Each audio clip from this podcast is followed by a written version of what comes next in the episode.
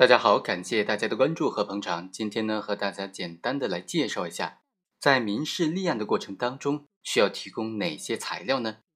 如果你或者你的当事人去立案的话，他需要带齐哪些材料？需要准备哪些材料呢？首先呢，当然是起诉状了。起诉状的份数呢是一份，并且按照被告人的人数来提供加一份的副本，也就是起诉状的份数就是被告加一，因为每一个被告是一人一份，然后法院自己留一份。起诉状的正本和副本呢，必须是提供原件。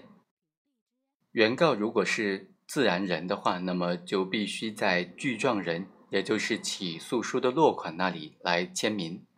原告如果是单位的话，就应当由法定代表人或者负责人来签名，并且加盖单位的公章了。第二，还需要准备原被告的身份证明材料。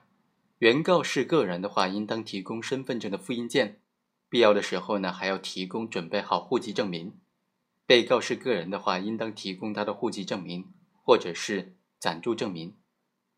原告如果是单位，还应当提供他的营业执照复印件、法定代表人身份证明等等原件。被告是单位的话，应当提供工商登记证明以及他的单位机构代码。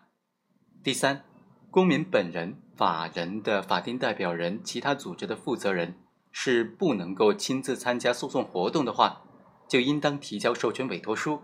受委托的人不是律师的话，应当提供相关的关系证明或者函件，以及受委托人的身份证复印件。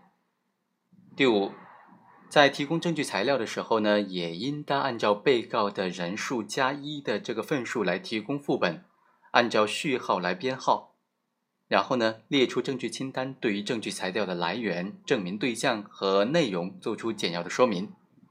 首先是证明原告诉权的证据，证明原告具有起诉对方、要求对方给付一定的财物或者是获得争议标的的证据。第二，证明原被告之间存在起诉的民事法律关系的证据。第三，证明原告所起诉的事实、理由存在的证据。